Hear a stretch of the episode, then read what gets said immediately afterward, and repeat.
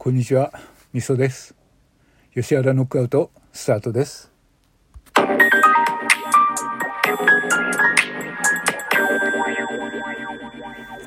えー先日ね、あの指輪さんの話をしたと思うんですけど、あの指輪さん、あのラジオトーク内の中で、まあ、食物連鎖の最下層にいる人のトーカーなんですけど、そうですね、あのまあヒメアノウルシのあのトカゲみたいな感じで、まあ、ほっといてら何にでも食べられちゃうみたいな。そのあの指輪さんを、まあ、僕の寛容な気持ちでねひねり潰すことはいくらでもできたんですけどもう救ってあげたっていう話で、まあ、みんながあのさすがねみそさんっていうあの寛容な心でさすがですやっぱトップトーカーですっていうことを言われたんですけどあの僕としてはねあの指輪さんを救ってあげたっていうよりもまあ、あの人はほっといても消えていく人なんだけど、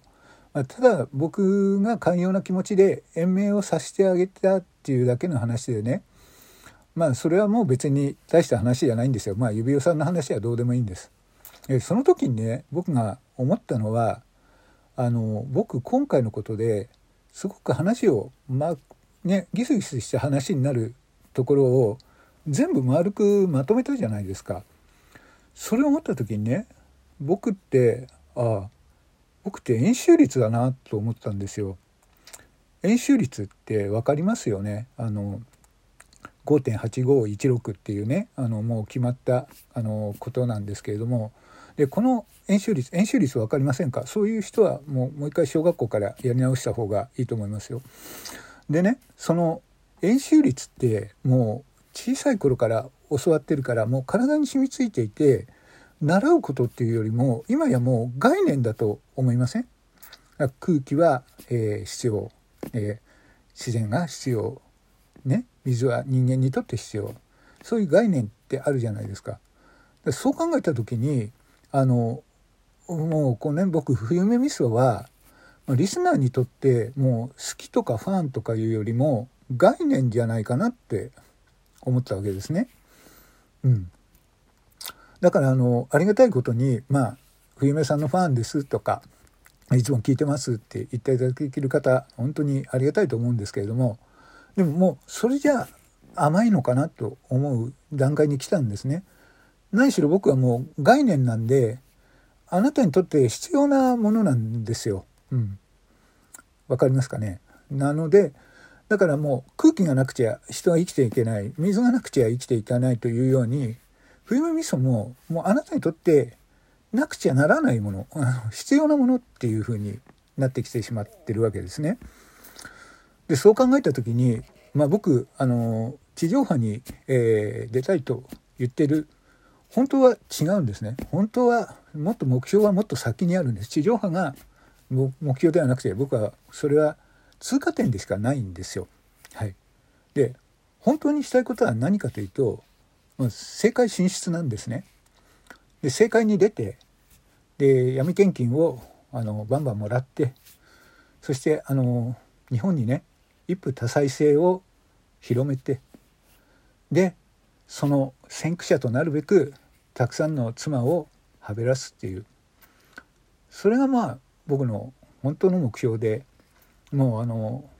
地上波は単なる通過点でしかないんですよ。うん、だからねちょっとまあ話をまた戻すけれどもなので僕は概念なんでもうみんなにとって必要なことなので今回ね吉原69区からあの立候補するんだけれどもみんなはもうそれを聞いたらあの一票入れる入れないわけにいかないと思うんですよね。うん、入れないわけがない。そう。だって何しろ僕は概念なんだから。円周率なんだから。ね。みんなあのこうして、えー、僕に入れることで全て丸く収まるんですよ。そう考えた時にねまあこのラジオトークでねあの吉原ノックアウトを通じてみんなに僕の声がまた一層届いてみんながね幸せになってくれるんだったら幸せだなと思ったわけですよ。何しろ僕はあの概念なんで、うん、円周率なんでねそこをみんな忘れないでいてほしいなと思ったわけです。えー、冬目みそでした。それではまた次の配信をお待ちください。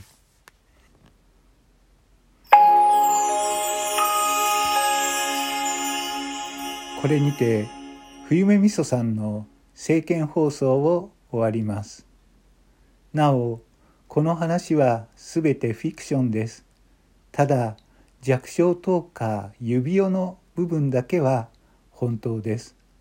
ですのでどうかこの指輪に対するバッシング過度な悪口アンチになることはお願いですのでおやめくださいませ。それでは皆様今日政見放送をお終わりいたととかとかあ買っちゃったじゃんもうそれでは政見放送を終わります。